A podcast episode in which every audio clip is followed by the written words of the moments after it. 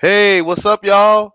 Welcome to another episode, playoff edition of Life in the Jungle, season one, episode 20.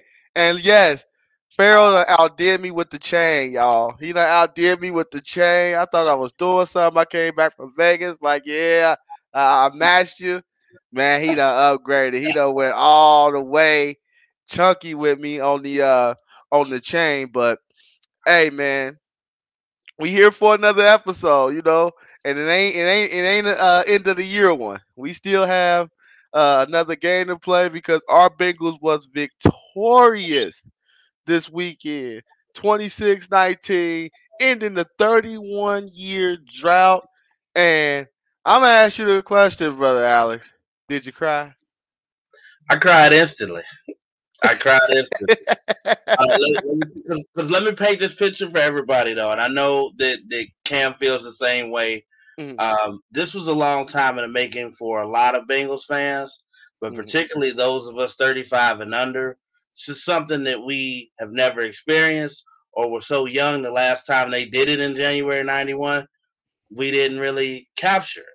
Uh, so, I mean, it just hit me all at once. I'm thinking about going to school wearing my Bengals starter jacket and hat and Jeff Blake jersey and getting teased and picked on because you know most people are bandwagon people, so everybody was a Cowboys fan or a 49ers fan, and all the abuse I had to take and and playing with the Bengals on Madden when nobody else would choose them, and just thinking about all the, the the close calls, even when Marvin got there and changed the narrative and got us into the playoffs, but still couldn't get it done and to just experience that finally and be there live in person, even though I was freezing my butt off, I wouldn't trade it for anything in the world. No, I, I wouldn't trade it for anything in the world either. Uh, middle of the third quarter, I couldn't feel my feet. Uh, and I'm like, you know what? But I'm like, I'm in here, and you know, I I, I feel like I was gonna witness history. I just felt good about it uh, this go around. Um, you know, it all started, you know, uh, at the tailgate. Brother Alex ain't meet me again, y'all. Just to let you know, at the tailgate, brother Alex did not meet me again. Pharaoh did not meet me again. It was not because Pharaoh did not try. Okay, okay I got, fair. I got down there a little later than I anticipated. I had my best friend Jeff, who might be tuning in. He came down from Columbus, and uh, we got down there, and I was trying to figure out where Coach Kam was. Now he did not send me a locator file or nothing like that. He's a, he's a lot more, uh, shall we say, in tune and familiar with the downtown landscape. Like I know how to get to the stadium and my parking spot, and uh, that's about it.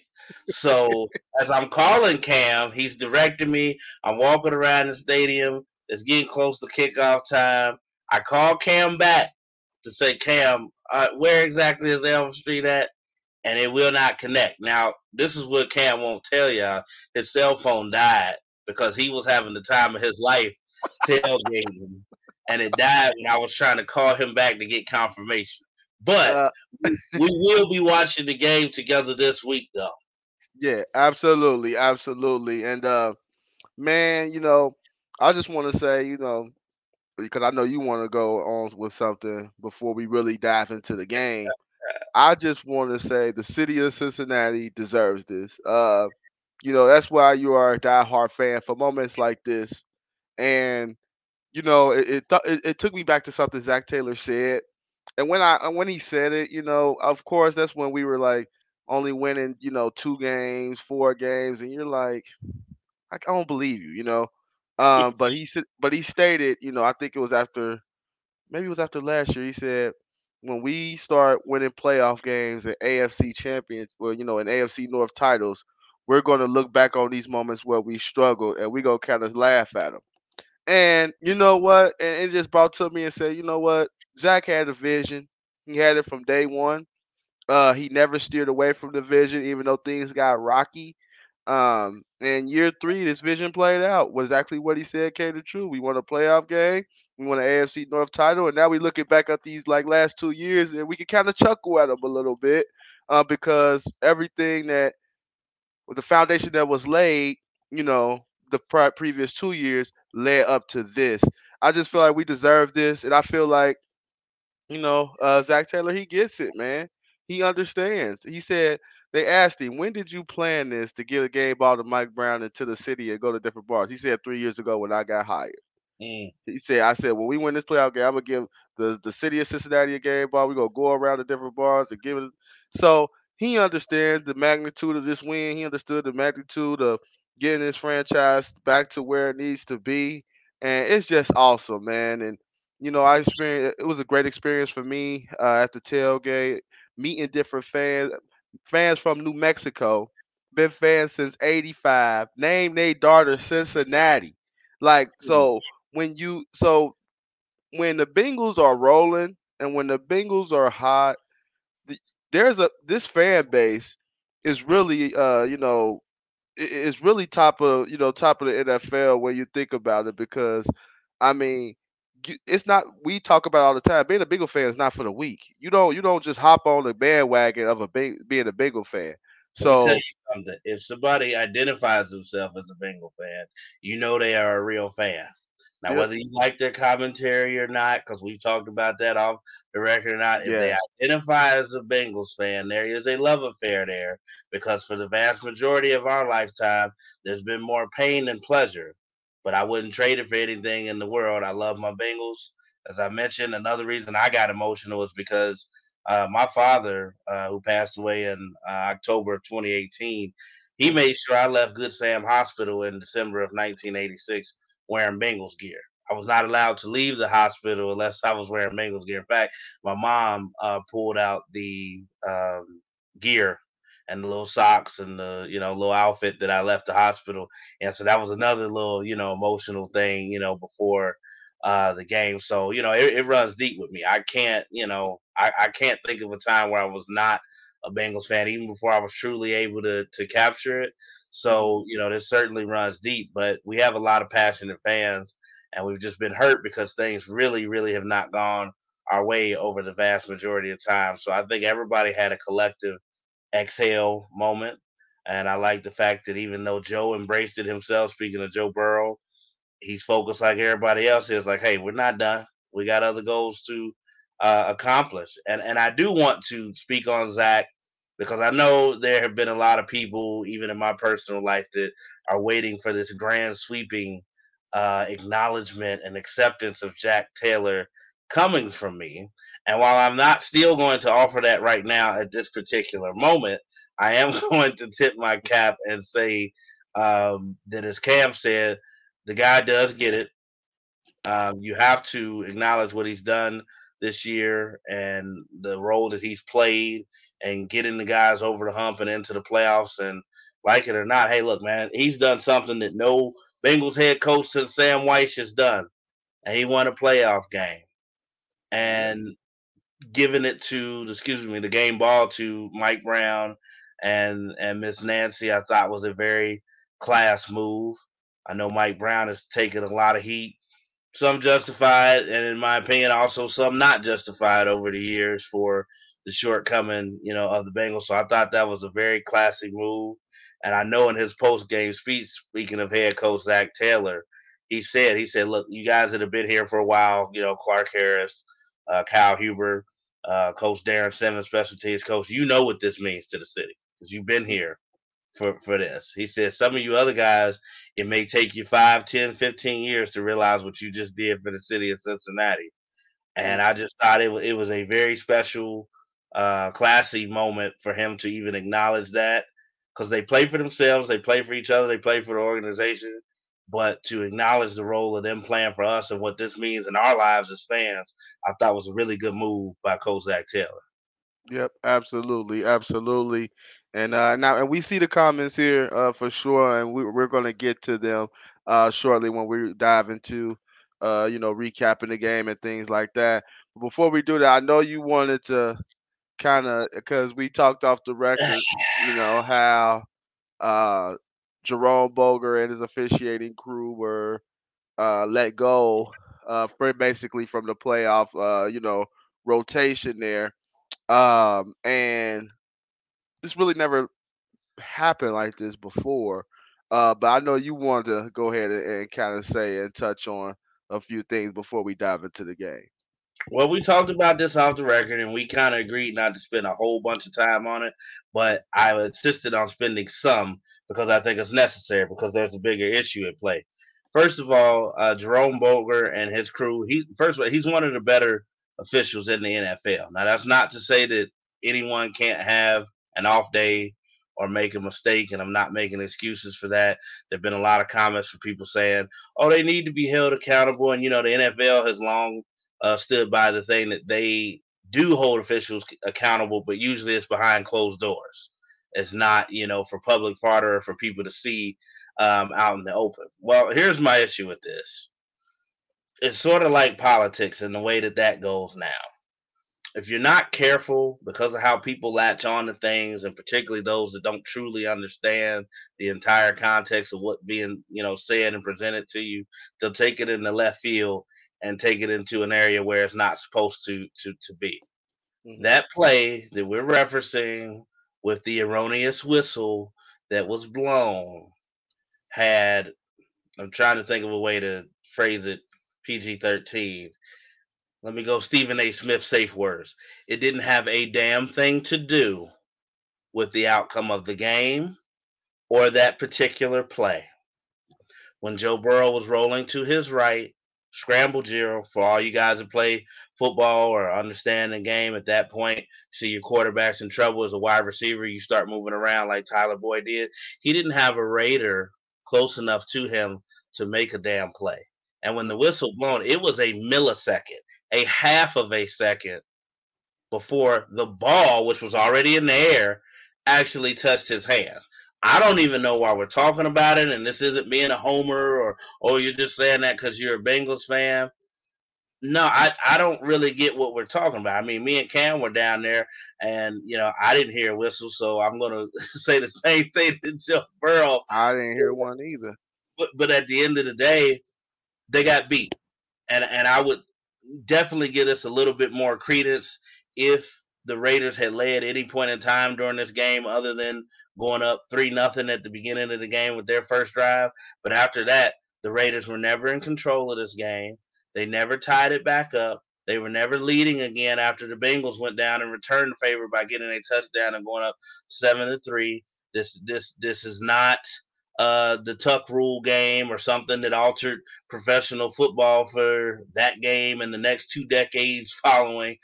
That is something that that if they do want to handle that and it shouldn't have happened and what should you know take place per rules, that's fine. Reprimand them, do what they need to do. But I don't believe that Jerome Berger should be Boger should be made into a scapegoat publicly um, for a play that you know really essentially okay and, and a rule was was was not followed, I guess.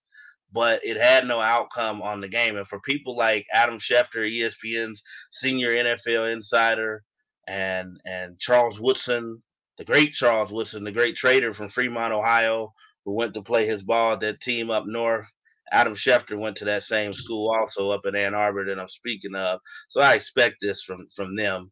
But anyway, um, to get on TV and to say technically this is a tie game and they should restart from that position and the Raiders got holes and all this. And I said, look, see, Wood, I understand that you were a Raider and there's a certain element to TV to playing up to your fan base or just saying stuff to certain things, but you got to be a, a, bit more responsible, you know, and being an analyst and, and what you're saying and, and so forth because of how people take stuff out of context. And all it's going to do is give people a foothold who don't really understand the game, who have a small market bias to begin with, who are trying to make up in their mind how and why the Bengals have moved on to the divisional round of the playoffs, a team that perennially people are used to being able to poke jokes at and say, hey, you're the laughing stock of the NFL. So, oh, this has to be a reason why they advance. No, it's it's cheap.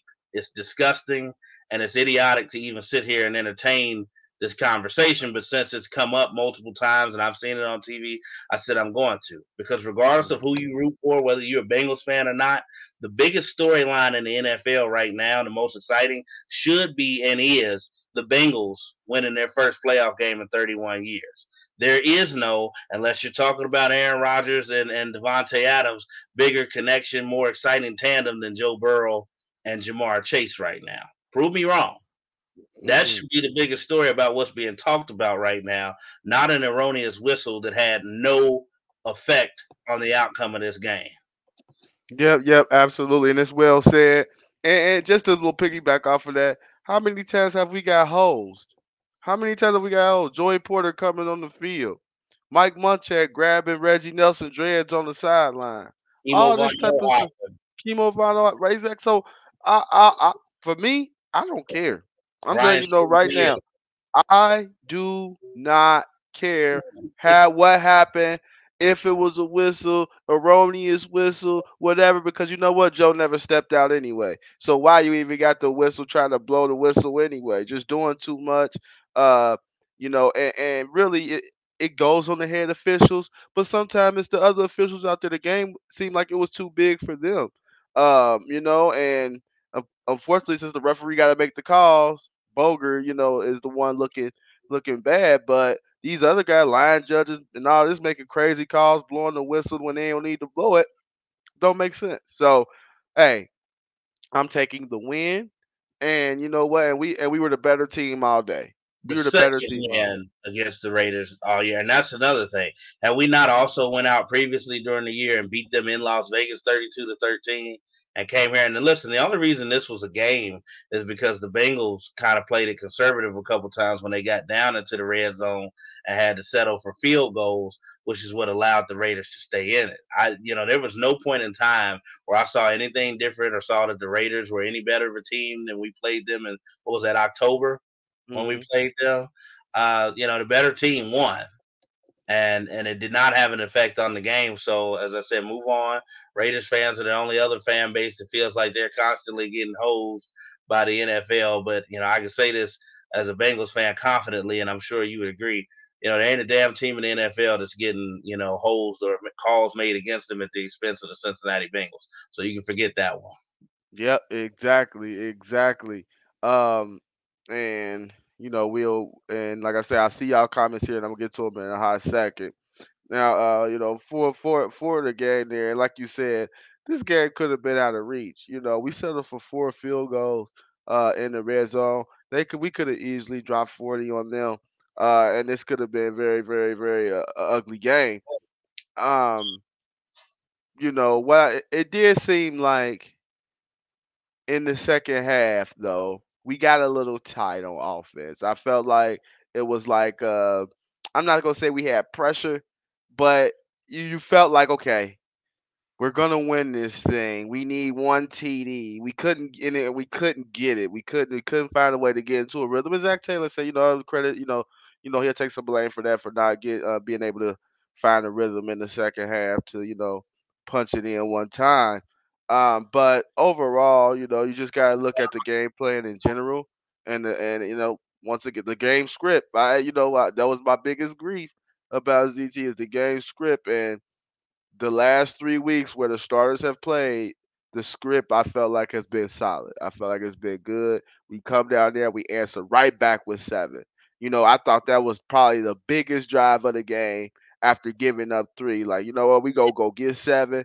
This ain't the same old Bengals. We not gonna bask in that bad first uh first drive on defense, and we gonna come answer with seven. That once we answer with seven, I said, okay, we can we fine. I, yeah, I was, I was I was completely comfortable after that, and then to break it down a little further, in that first drive, you saw almost everybody get involved at that point. CJ Uzomah was the one that got the touchdown down in the red zone. Couple mm-hmm. plays to Uno throughout that drive. Joe Mixon got loose with a couple runs and a nice little screen pass uh, to get you down in position that first drive. So everybody was getting their feet wet. Uh, they definitely did not look nervous. I knew Joe Burrow wouldn't be nervous because it seems like no moment is too big for him. But like you said, to answer right back with a touchdown, not a field goal, I said, oh, yeah, this is ours. We're ready to go. Yep, yep. And you know what? I will go even further. And now this is where I will touch on some uh some comments. Now, I don't think the game for if you want to take out or say the four field goals, okay, that's fine. I don't think the game is close if Trey Hendrickson goes out. As we seen, he get a strip sack early in the game, uh, you know, to give us the two score lead. Basically, we go down, get a field goal, go up 13 to 3. Huge. Um, and there's nobody on the Raiders line that could block Trey Hendrickson.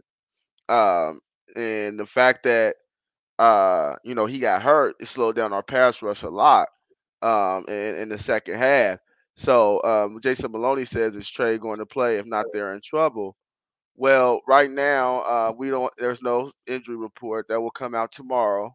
Uh, so we don't we don't know. Concussion protocols are tricky. Uh, you know, he could get cleared Thursday. It could linger to next week. So we don't we don't know. Uh, but obviously, we would like to have Trey Hendrickson out out there. He's one of the best one of the best pass rushers in the game right now. So we would definitely want to have him out there. Uh, you know, for sure. Um, let's see here. Uh, let's see. We got okay. We will touch on this. That's great. How about the big third down pass to Chase, where the officials had to talk for ten minutes and say LV took a timeout? Stop with the whistle talk. Official, officials was piss poor the whole game on both sides. Exactly. I want, I want that one. I want that one because I was sitting there in the stands and we were talking to uh, the guys behind us and the same thing. I couldn't believe that that was the takeaway from that extended conference that they had on the field with one another. I'm like, if that was the case, that should have been a really quick call and and moved on. But you spent, I don't know, at least five minutes. Seemed like longer when we were down there. Yeah, we like, what's going on? I'm thinking it's penalties on the Raiders. Um, I'm like, so what's going? What we doing here? It's three flags out. I'm like, Other so what's going on? started booing. Like, I mean, like it shouldn't. And then your takeaway from that was Las Vegas called a timeout prior to that. I said, That can't happen. okay, so, so- somebody messed up, and that was y'all cop out. So I agree, it was not the best game by you know Boger and his crew, but you know that, like I said, I felt like honestly that was probably the least most important play, the one we keep referencing where Tyler Boyd caught a touchdown because nobody was around him, and it happened a half a second before he caught you know the ball. So the play was already in motion and determined it was going to to happen. But that there was the Hunter Renfrow uh, catch that wasn't that that they actually had to get overturned, where Zac Taylor threw out you know the flag. Where I'm looking at that like, how did you even rule that? I A- catch it. You got to land with it. to begin with. So there were a lot of other calls that had to be corrected. Uh, you know, on both sides. You know, there was the the roughing the passer, the the pass interference. You know, call. I you know, it, it's one of those things where really depending on what you know team you're rooting for, you're going to have a different take on it. But as I said, that that whistle was not why they lost, you know, the game. So I'm I'm with you, Mr. Woods. That was uh, irrelevant to keep talking about. Yep, absolutely. We got James Summer here saying we invading Tennessee. We not done yet. In my CJ Uzomah voice, who they? Yeah, who they, man? And uh, we'll definitely get in in the Tennessee, uh, Tennessee in a second. Uh, we got Deshaun. Uh, my boy Flag here says Raiders had too many penalties at the wrong time. All game, them penalties was huge. Exactly, they shot themselves in the foot with with, with penalties, and you know, They and that, had they had unforced errors. There were a couple drop passes by you know their tight ends by DeSean Jackson that I saw where guys were wide open and Carr got the ball to them and they just dropped the ball. There were plenty of things that went wrong for the Raiders that had nothing to do with you know officiating. So you know I agree with that. They kind of took themselves out of the game, but you know it, just thank the Bengals for being a little conservative in that second half. As you mentioned, Kam, I thought it got to the point where they were playing i don't want to say they were playing not to lose instead of to win but they, they wanted to run the clock out because even me sitting in the stands and i'm sure you did the same thing i kept peeking up at that board it wasn't moving. Clock was, I felt like the clock was, but I'm like, oh my god, we still got Like, this come on now come on like take away let's come on right, right. I think Zac probably was like, man, we're gonna shorten this game out and, and get out of here. Um, you know, for sure with the W. And you knew Joe wasn't gonna make that drastic mistake or anything like that. But Mm. yeah, man, you know, and that and that's a football life. As I remember one of my coaches, Coach Rogers, used to say that back in the day. Like when you're winning, you know, time is going slow. When you're losing, the, the, the ticks can't go off the clock fast enough, or they are flying off the board. Yep, absolutely. That's that's how it is. I got my boy Diggy in the house. Say on some real stuff, the Bengals got a chance to play in the Super Bowl. Now, with that statement, I don't. That's not that's not crazy to think of, man. Like I know a lot of uh, you know I, I love because I love the Tennessee matchup, and we'll talk about that later. But once you get that first playoff win, you can start talking about okay, you know, how can we get there? You know, because for us it was let's just take a step, let's win a playoff game 1st mm-hmm. That's over. That's over now. You don't talk about okay, let's just make it into the AFC Championship game after that first one. You talk about okay, what can we possibly what does it possibly look like for us to get, you know, to the Super Bowl? And I don't see with a quarterback like Joe Burrow, which I'm gonna go on my uh, my little rant now, and I'm gonna let you go. I'm gonna go on my rant. This is why you draft Joe. This is why there's no amount of picks. There's no amount, no trade that's worth it. When people ask me, would you take the five number ones? Nope. I'm not taking it. If I feel like Joe Burrow is my guy, and I know that he's gonna be a franchise quarterback for 15 years, there's no amount of picks that equals that. And that's what I was trying to tell people. There's no amount of picks that equals that. And that's what that showed this weekend. Joe Burrow having just having the savvy uh having the confidence and it spills throughout the team. He's saying, "Look, this is expected. This is expected. We all happy. They like this is we expect this.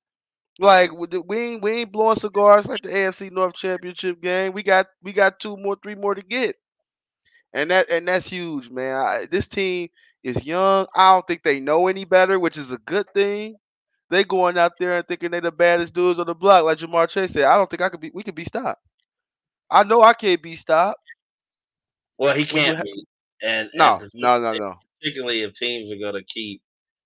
I don't know what the Raiders' game plan was or why they decided to uh, leave Uno one on one out there. I guess the thinking was, well, let's try to contain Tyler Boyd and everybody else because maybe that is a little bit easier than doing so uh, with, with Uno. But uh, no, it's not crazy to, to to think outside of the box and start to wonder what that would be like. I mean, I did it earlier. I let my mind go to that. Like, what if they actually did make it to the Super Bowl? And I'm old enough now to take this whole thing in and oh, what Bruh. if they win in the parade? Oh, oh my God! You know, so yeah, I mean, your mind goes there, but you, you know how I am, Kam. One game at a time. Yeah. So because this is still a single elimination tournament. It's not a seven game series. So you take your, your foot off the pedal for too long and you know you could have an abrupt stop, crash landing. And I don't think this team will do that. But uh, it's certainly fun as fans to to dream. But you know, we got to take care of business with Tennessee, and I'm sure that's where the players' mindsets are at right now. Yep, yep, absolutely. And uh, let's see here what we got. We got Corey, my man Corey Brooker in the house, so I definitely want to uh, touch his uh, comment. He's definitely a loyal watcher. That was a great chance to get the jitters out. We play anyone uh, anyone else in round one, and it could have been different, but the Raiders' mistakes allowed us to have an up and down day. Field goals don't beat Tennessee or anyone left in the playoffs. I agree with you, Corey. Um, you know, uh, definitely, I agree with your comment. It's just different games present different challenges. You know, um, and you know the fact that we actually, like you said, we was able to get the monkey off our back. Now I, I like for us to play even better uh, moving forward.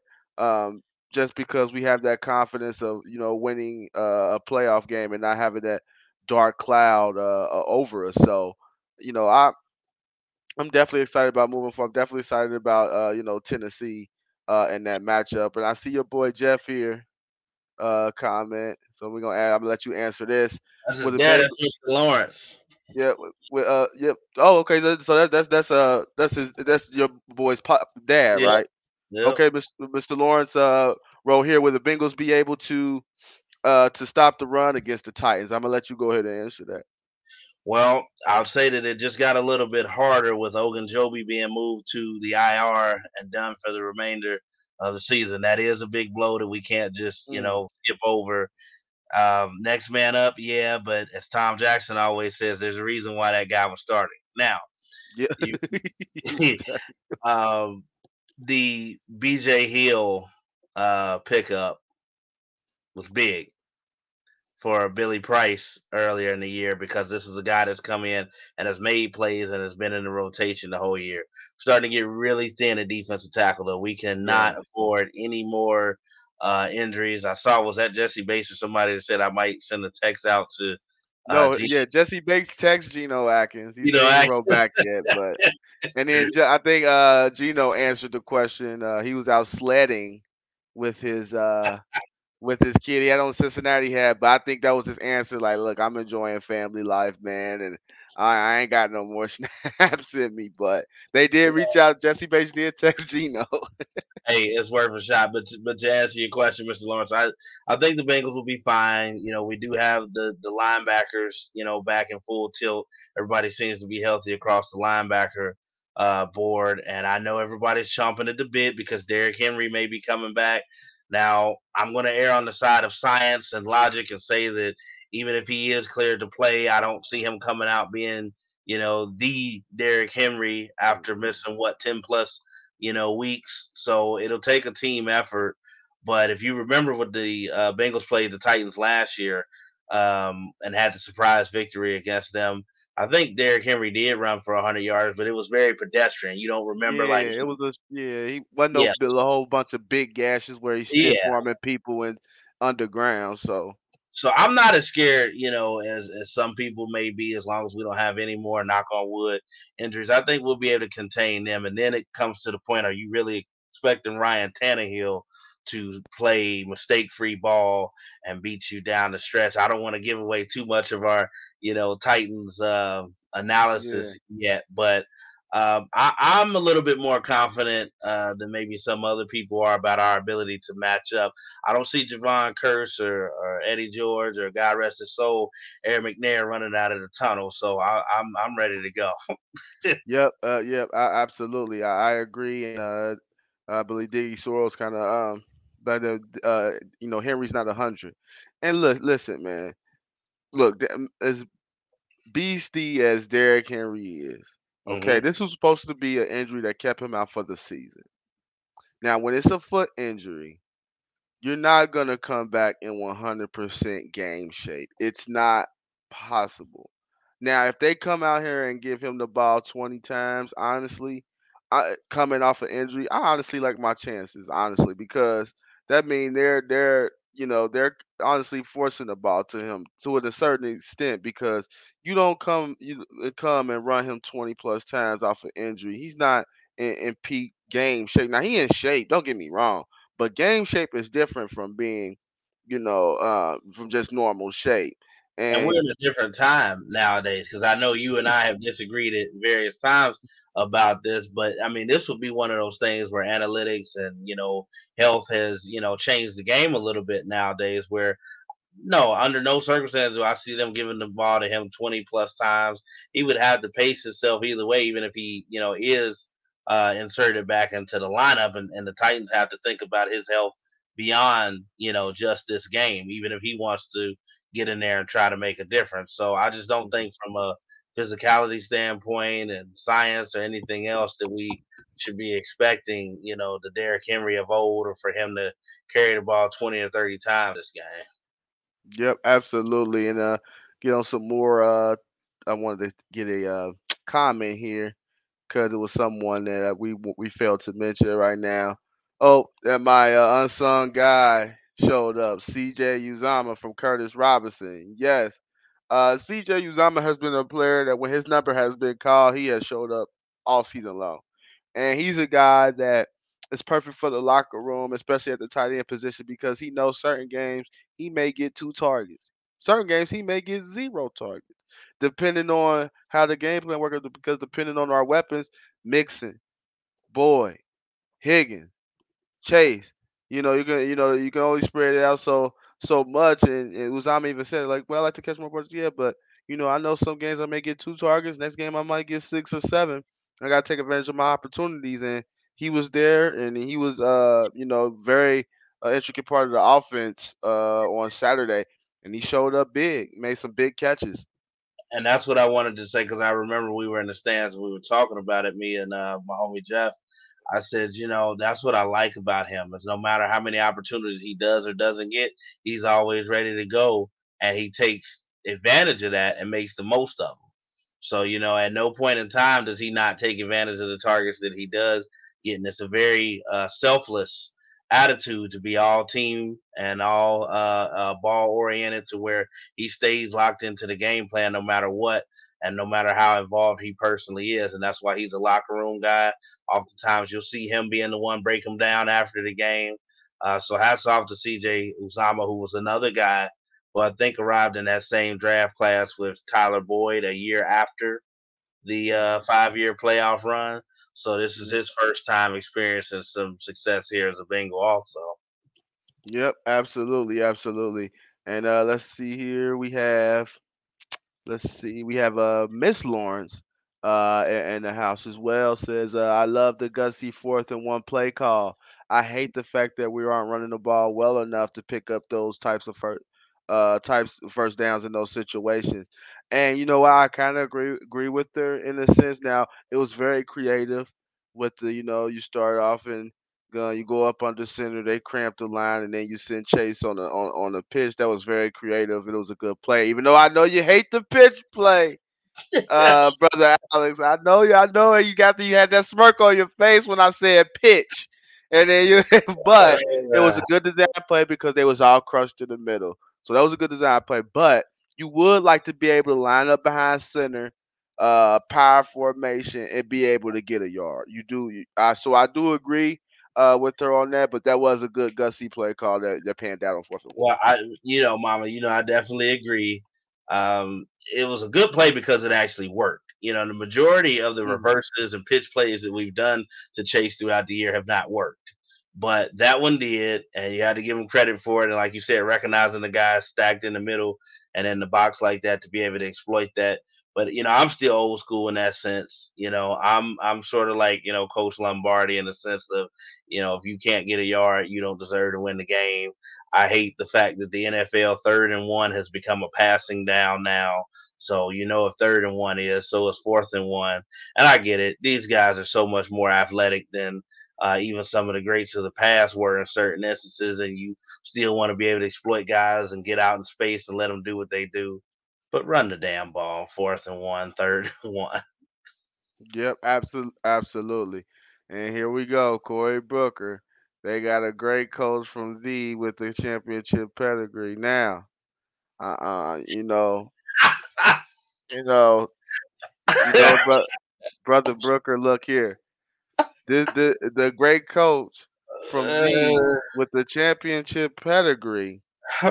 Let's not forget, lost to Zac Taylor, who comes from you know. Don't get me wrong. Now, the University of Cincinnati is now coming off a playoff berth now, and, and you know Zac Taylor is a former Bearcat. So that former Bearcat might have beat that uh, uh, that coach from D last year with a less roster, with so no DJ Reader, huh? with no Mixon last year. we we really didn't have a Chase that. last year, so I'm just saying so now.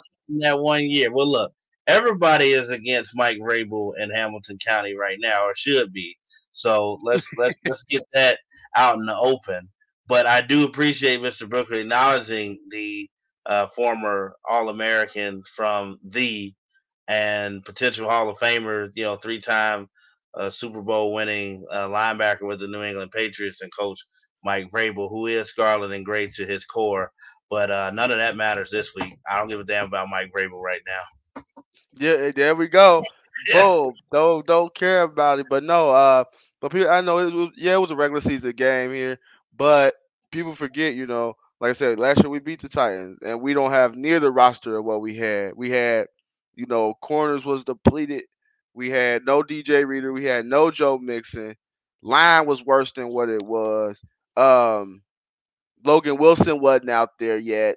I mean, so you had a lot of things where even though yeah it was the regular season, but the Bengals honestly roster wise or just overall just wasn't a good football team last year, and they found a way to beat the Titans. Now obviously it's playoffs at stake, um, and and you know and that's different. It's on the road, but you know what? Honestly, Bengals fans, let's stop worrying about talking about how we gonna face up with Derrick Henry and all these guys, blah blah blah blah blah.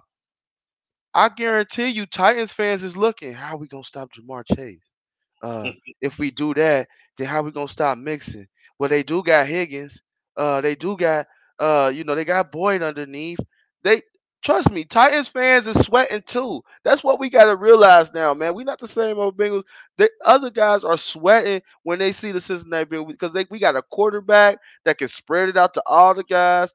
Mixon is also. Say that again. We got a quarterback that can lead us, that can spread it all out, all out. And Tennessee, I'm telling you, their fans are not. They're they're looking probably figuring out okay, how can we stop this nine to one uh, combination? Because it ain't been stopped yet. First of all, you have to stop Joe Burrow, period. Marcus Spears, and I know he's a fellow LSU Tiger, so of course he was heaping all praise, but it was on point. He was saying, you know, Joe Burrow doesn't care about having a perfect QBR rating. He doesn't care how many yards he throws for. None of that matters to him. The only thing that matters to him when he gets on the field is he wants to beat the opposing team, and he's going to figure it out, and he's going to learn how to do so and sometimes even on the fly, like the play he made to Tyler Boyd in the end zone and never giving up and scrambling to do what he needed to do. And that's the type of guy that he is. He's scrappy. He was a guy that didn't have success handed to him right there on the platter. He went to Ohio State. You know, he was recruited to be a, a clipboard holder, basically a backup quarterback, and he believed he was more than that.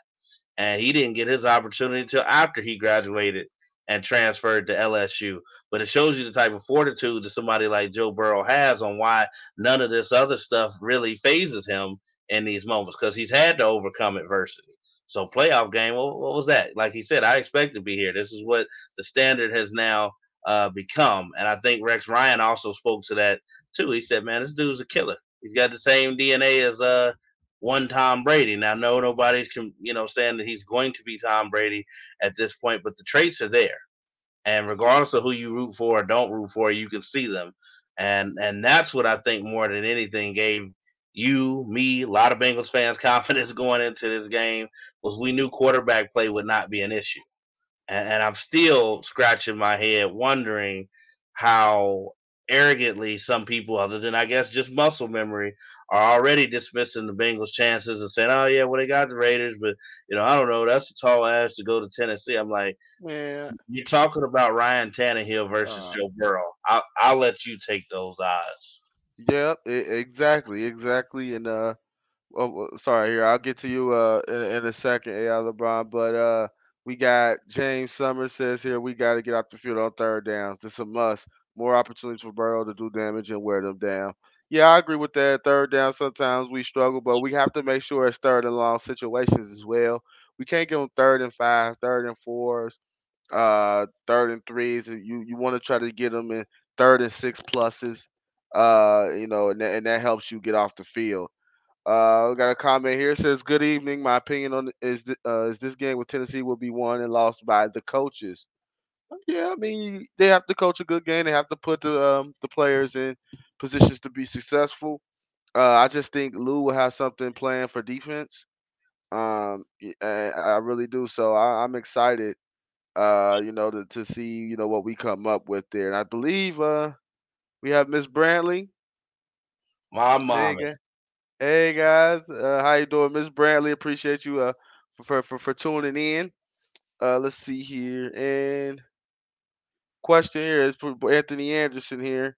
Uh, do you think Derrick Henry with the uh, uh, will uh, excuse me will be the biggest threat to the Bengals' hopes of getting to the AFC title game, or do you think AJ Brown, and the receiving corps, will have a bigger factor?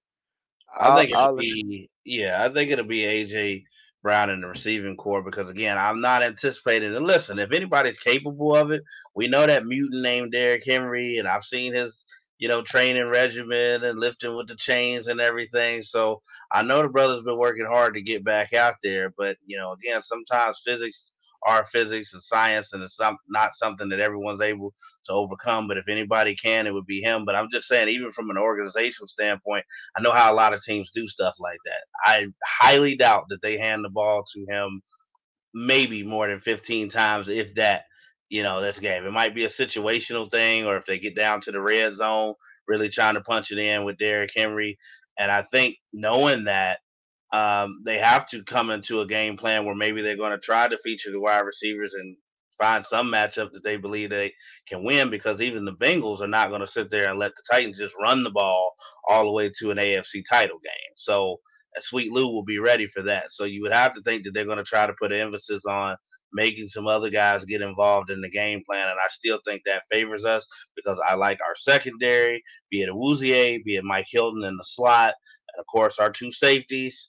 Uh, in the back end, Vonn Bell and Jessie Bates, who I do want to give a shout out to. Yeah, played a great game. That's the game. that's the Jessie. that's why I ride Jessie Bates so hard because I know he can play like that. He That's had why. a lights out game from the free safety spot. And if they do that, I'm sorry, I'm not that impressed with Tennessee's uh, wide receiver corps to uh, lose any sleep. Yeah, absolutely, absolutely. And uh, let's see here, we got uh, he said mentioned here Tannehill has been sacked seven, 47 times, so that's a lot of times too. So hopefully we can get a little bit of pressure and get to uh, get to Ryan Tannehill for sure. Uh, Joey Wood says the nine to one Uno. Uh, Joey B the Uno the back shoulder connection they got is sick. Yeah, it is. It's almost seeming to be uh automatic there when they go to that uh back shoulder uh back shoulder throw. Mr. Lawrence says uh yes yes Alex uh Tannehill is prone to mistakes. He is, and I believe he like I said, you know, he'll give you two to three balls where you got to capitalize per game. You just got to catch him. That's it. Catch him and uh, turn him over and you know, you, you definitely got a chance. Even um, more so than Derek Carr, who did give us one when he put the ball on the carpet, or we got in there actually and caused that that turnover. But uh, because he stayed pretty poised, I was waiting for him to get, to get happy feet and to give us one, but he didn't really serve it up. So uh, got to give hats off to him. But Ryan Tannehill, I, I do believe is just a tad bit fraudulent, just just in my book. Now he can prove me wrong Saturday, but but I believe that he's fraudulent. I mean, he's a guy. Sort of, I put him in that. Uh, I don't want to make Cowboys fans mad, but I put him in that Dak Prescott category where it's like, all right, he, he's above average, but uh, it's not gonna win you a game. I have seen him lose a few though. Mhm. Mhm. Exactly. Exactly.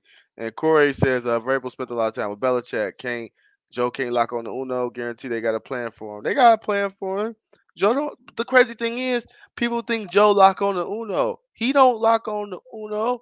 The Uno thing is, the problem is if you gonna give Uno one on one, I'm gonna throw it to him. That's that's it. He don't lock on the Uno. That's just like the Baltimore game. Higgins had 12 catches, 194 yards. So you want to roll coverage or you want to do anything? Okay, that's fine. Yeah, hit T. Let's not forget T got a thousand plus yards too. T got eleven hundred yards too. That's not locking on one receiver. I do, I do want to see T Higgins more involved uh, this weekend in the game plan. And they did yes. try to get the ball to him. It was just one of those things that it didn't work out. But to make another sports analogy from a different sport, you know, the youngest heavyweight champion of all time in history, Iron Mike Tyson, once said, you know, everybody's got a plan until they get hit in the mouth. So everybody might have a plan and know what they think is coming, but knowing what's coming and being able to stop it is two different things. And like I said at the beginning, if they're going to continue to have one-on-one coverage over top of Ja'Marr Chase, good luck. I'm like Joey. I'm going to take my odds on that. Yep, absolutely. Now, I do have to ask, you know, this is this is special playoff, 31 years. We got to give out game balls for this. Now we got to give out game balls for this this this this this this this game that happened this past weekend, and I I, I think I'm I'm first this week. Yeah. Uh, and you know, on offense, um, I, I you know it, it's I know it's getting redundant, but uh, I, you you want to say Joey, but you know what I'm going to do? I'm going offense. I'm going to give the uh, the the game ball to the offensive line. I thought they played an admirable game. Um, kept Joe clean for the most part. Yeah, gave up a few sacks, but it wasn't many pressures, wasn't many hits uh, to Joe Burrow, and you know that was huge because they do have good two good pass rushers in Maxx Crosby and Yannick Ngakoue. And I thought that overall, I thought Jonah Williams did a great job on Ngakoue, excuse me, and, and, Prince did a very serviceable job against uh, Max Maxx Crosby. So uh, to be able to keep Joe upright, that's going to be the key to success in the playoffs. So hopefully the line is playing the best ball at the right time. And uh, yeah, that's my offensive game ball is going to the offensive line because I thought they play thought they played well. And on defense, I'm going to give the ball to the 66 plus thousand that was down there. The fans. Yes, I'm giving it to us for the game ball because we had it rocking all night long. Third downs, uh, caused multiple false starts, multiple communication issues. Um, I've never seen Paul Brown um, Stadium that electric, um, that full, um, and and that attentive, and that no one sat down. If I felt like I stood up the whole game. Yeah, I know. Uh, and, and and and I stood up the whole game. No one sat down. And you know what? I so I, I probably will split the game balls between us, sixty-six thousand fans that was down there, and obviously Jermaine Pratt, um, game sealing interception. It's it will be something in a play that for us as right now as you know around 30 to you know 30 32 to 35 year old guys who don't uh, we we don't know a, a- play you know a playoff win. We will remember this for the rest of our lives. We will remember Jermaine Pratt catching this interception and, and ending a 31 year drought. So I want to get a game ball. I'm gonna split the game balls, give it to the, the 66,000 that was down there, having it rocking while we was on defense, and Jermaine Pratt for giving us uh uh you know a memory that us fans will never never ever forget. I like it. You know, I could give my offensive game ball to Joey uh, B, Joe Thorough, uh, which would be really easy to do. I could give it to Uno for cooking up on the outside, getting over uh, 100 yards receiving again, which, like Yeah. you said, can be redundant. And but they would definitely deserve it. But that's not where I'm going with it. And by the way, I like you mentioning Isaiah Prince too. I think I remember where he went to school also, but we won't get into that. Uh, but um, I'm actually going to give the offensive game ball to Zac Taylor. Mm. Now, although there were a couple times when we questioned, you know, were they a bit conservative or whatnot, he stayed ahead of the game for the most part.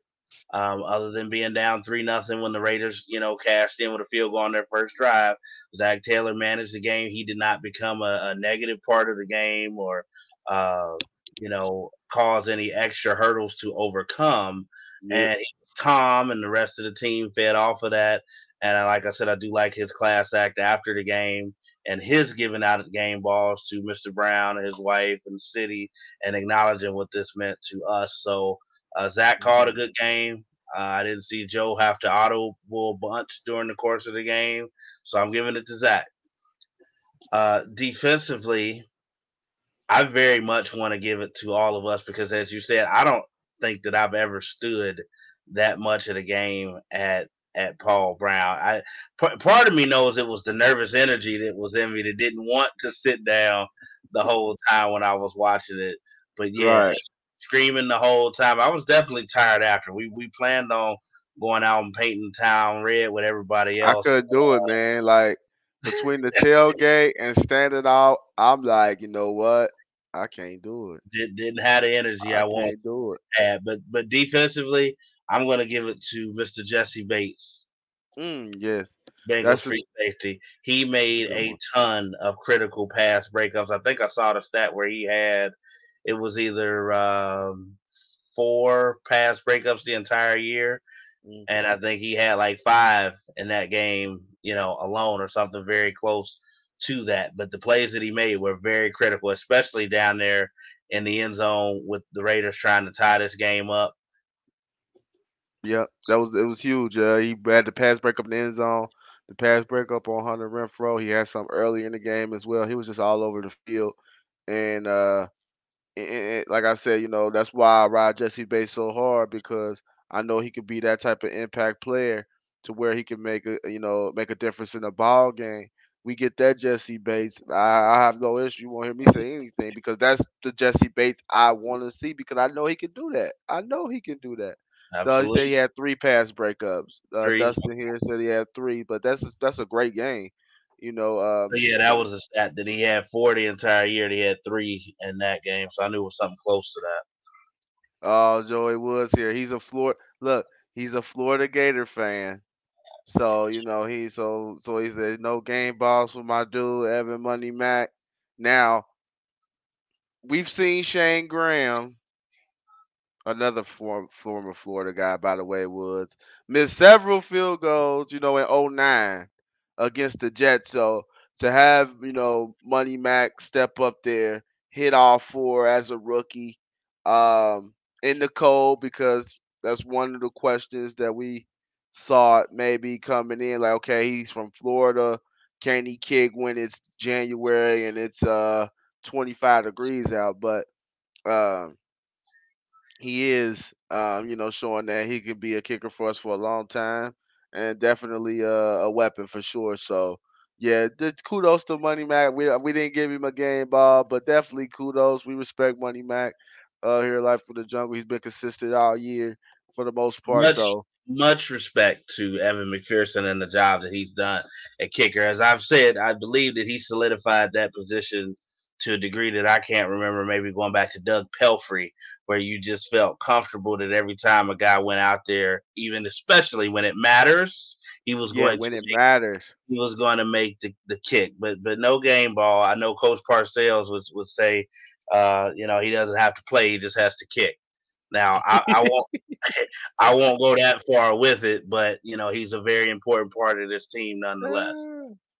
Uh, yeah, absolutely, absolutely. All right, now we're gonna go to the X factors before we before we wrap this thing up. Now, X factors for next Saturday. You know, we play Saturday four thirty, Tennessee. It could be on offense, it could be on defense, either or. Uh, what who is your X factor for Saturday's game to be able to pull out a win and head to the AFC championship game? Who's your X factor? X factors on defense. I'm going to go uh, the linebacking corps in general. So Jermaine Pratt, Logan Wilson, Markus Bailey, some of the other guys that are going to be filling in uh, because we don't know how light the defensive line is going to be. Uh, they're going to have to make tackles when they are in the game, especially. They have to make tackles in space, and they're going to have to fill their gaps because we know Tennessee is going to at least try to run the football because that's very much tied to their identity, who they are, and their game plan to beating the Cincinnati Bengals. So X factors are going to be the linebackers. Do we get it done? Do we fill our gaps? Do we stop them from imposing their will on us? Offensively, I can get creative and say who I think and this and that. I look, and you know I'm usually the counterintuitive one, but listen, the X factor is Joey B. All right, that's the X factor. Nothing, I'm not even going into detail. The X factor is Joe Burrow. Joe Burrow, Joe Burrow, huh? Uh, I mean, he is. He he he the difference maker. He the game changer. Forget the game changer. The franchise changer. Uh, for me on defense, uh, it's hard to really uh disagree with you with the linebackers.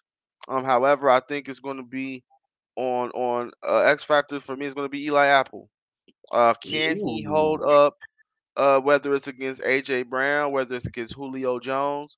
You talk about Julio Jones as you know probably one of these best uh, receivers of this generation um, that we've seen the last decade. So can can will he be able to uh, hold up and you know uh, hold his side down? And like I said, he don't have to play a perfect game. He just can't give up no big ones, uh, no big chunk plays. Um, and you know, Eli Apple, he know, you know, he if he gets his hands on it, he normally brings it in. So hopefully Tannehill can give him one of those balls that we talked about that are very much 50-50 and very much playable for the defense to be able to come down with it. So I think Eli Apple and, and will be a huge part of uh of you know what what we do defensively, far as in that secondary, and seeing we can hold up. Offensively, like you said, it could be Joey B. Uh, I'm gonna go for me. I'm gonna go Tyler Boyd. Uh, Mm. because I think I think there's gonna be a lot of attention on Uno. I think it's gonna be a lot of attention on Higgins, and that's where Boyd can get going, and also Mixon as well. I would like to see them two really, really get going because I feel like if they get going, I think it, the the offense is limitless, and I, and I think that's where the Titans are in trouble, um, and, and and where we can't where they can't match up. So uh, I'm gonna go with Tyler Boyd. Uh, you know, working uh, in between the numbers. Um, you know, on offense and, and, on defense, I'm gonna go with Eli Apple being able to hold down the side, whether against uh, Julio Jones or AJ Brown. I think those will be huge, uh, huge, huge, huge factors uh, for for for next week. We got score predictions now. We now who went first last week? I know, yeah, yeah. You you went first. You went, so I gotta go. I gotta go. Now I'm telling y'all right now, there's no instance in this and the rest of these shows, as long as we playing, I'm picking them to lose at this point. Cause I feel that good. I feel that good. The playoff monkey off. I ain't got no no worries, no concern. But I came in saying if we play the Titans second round, I love this matchup. I kept saying I love this matchup. I, and and like everybody's worried about how we're gonna stop Derrick Henry. Oh, Derrick Henry coming back. Like I said, I promise you, the Titans are worried about how they're gonna stop Mixon, how they're gonna stop Burrow, how they're gonna stop Boyd, how they're gonna stop Higgins, how they're gonna stop Chase. They're concerned about that. I promise you that. I promise you that. I honestly think we go to Nashville. I think we handle business. I'm not gonna say it's gonna be a blowout, but I think it's gonna be another game in which the Bengals kind of have control of the game where you're really not feeling like we're going to lose it. I got the Bengals winning 27 20 over the over the uh, Tennessee Titans and the Bengals will move on to the AFC Championship game. I can't believe I'm actually saying this right now because hey, we'll be honest on Life of the Jungle. I had them for eight wins. Brother Pharaoh had him for seven, and we said, hey, you know, if we get seven the, the nine wins, we we happy with that. You know, as the show grows. But the way we're rolling right now, the way Joey B has confidence, the way this whole team has confidence, uh, I don't see the Titans beating us. And you know, a lot of these teams that be on buys, they come out slow. They come yeah, out slow. And, and, and I, I see it a lot of times where you know, even Kansas City a couple years ago when they won the Super Bowl, they came out slow. They they were down what twenty eight nothing to the Texans, twenty four nothing to the Texans that to Deshaun mm-hmm. Watson that year when, and they had to roar back. And I can see, and with the Titans, if they start down twenty four nothing, oh, they ain't yeah. coming back. They're done. They're done. So I, you know what, for me, man, I like it 27-20. Bengals, we're going to the AFC title game, y'all. Ooh, I like it. Now, I think some of that confidence I was trying to instill in Brother Kam last week has finally um, hit now. I just, need, just, I just needed to win. That's it. You don't know, y'all. I called him. I called him uh, before the game. He's like, "Yeah, man, I'm just nervous." I'm like, "No, Kam, we got this, man." I just said, you know, every time I get high, something bad happen, you know. But hey, we got it, so I'm feeling good now. You can't tell me nothing. Okay. Um, I also am not going to pick against the Bengals as long as they're in this race anymore. I think they proved throughout the year with their games against Green Bay and some of the other teams that most people would consider elite or Super Bowl contenders that they can play with anybody. Uh, and again, even though these guys are maybe too young to realize the history of this franchise and to have any scar wounds, which is a good thing, um, still being able to go out there and get that first playoff win has to be nothing but a confidence booster for them going forward. So I'm going to pick the Cincinnati Bengals to advance to their first AFC championship game since 1988. Uh, defeat Ooh. the Tennessee Titans 24 17. 24 17. So we both got a seven point victory. Brother Pharaoh has 24. Bengals 24, Titans 17. I have Bengals 27, Titans 20. Like I said, most people don't realize when you on that bye, sometimes you start off slow. This could be an instance where I just feel like I don't feel like the Titans can match up with us. I, I really, I, I just really don't. Their best corner is what Janoris Jenkins. I mean, I, I'm sorry. I'm sorry. At this point, 33, 34 years old. I'm sorry. Like, stop me. Stop. You got you gotta stop me. And I, I, just don't see it happening. I don't see they do have a decent pass rush, decent D line with Simmons and Landry, Harold Landry. I get I respect those guys, but I, I just see, man, I just see the Bengals winning. Uh, and I see us going to the AFC AFC Championship game, man. I can't believe I'm I'm I'm, I'm uttering these words, um, but I feel it in my bones, man. That we're gonna be playing not only this week, we'll be playing next week. And one more thing to add to that, I hope they do, because I'm superstitious as is Kam, so I'm not gonna jinx it and say anything. But I have the absolute perfect. When you guys look at the teasers on me and Kam's feed, you know, for the next episode of Life in the Jungle, I'm usually the one that picks the music and everything. Kam lets me uh, uh, do that most of the time. I have the perfect song, especially for people that are still caught up on the Jerome uh, Boger, you know, fiasco and everything. I'm not gonna, you know, speak on it any further than that, but I, I need them to take care of business because I have the perfect song picked out for the victory celebration that I'll be listening to all the way to the AFC Championship, wherever it's at Buffalo, Kansas City, doesn't matter. But I can't wait to play this song for everybody that's still worried about whistles. Yep, absolutely. And I can't wait either, brother. But one thing before we know we want to let you know before you know we we we exit our fear life in the jungle. We want to still say thank you for all the support. Um, you know, we reached you know plateau far as you know our our our best since we started this show with uh, 675 views the last time uh, we check coming into the day. That may be small to some, but it's huge to us. So we definitely uh, appreciate that. Continue to watch because, like I said, next year once we get to draft time, we come in we come in different. We come in different. We're gonna have you know the background, the drops, and the you know the intros and everything like that. So we just appreciate you just watching just for the content because the visual is to be that much better to put this all together. So we definitely appreciate you. Continue to tune in, and you know it's Coach Kam, it's the Pharaoh, and next week, regardless win or lose, we'll be back. But hopefully, it's talking about the Bengals going to the AFC title game. Until next time, life in the jungle. We out.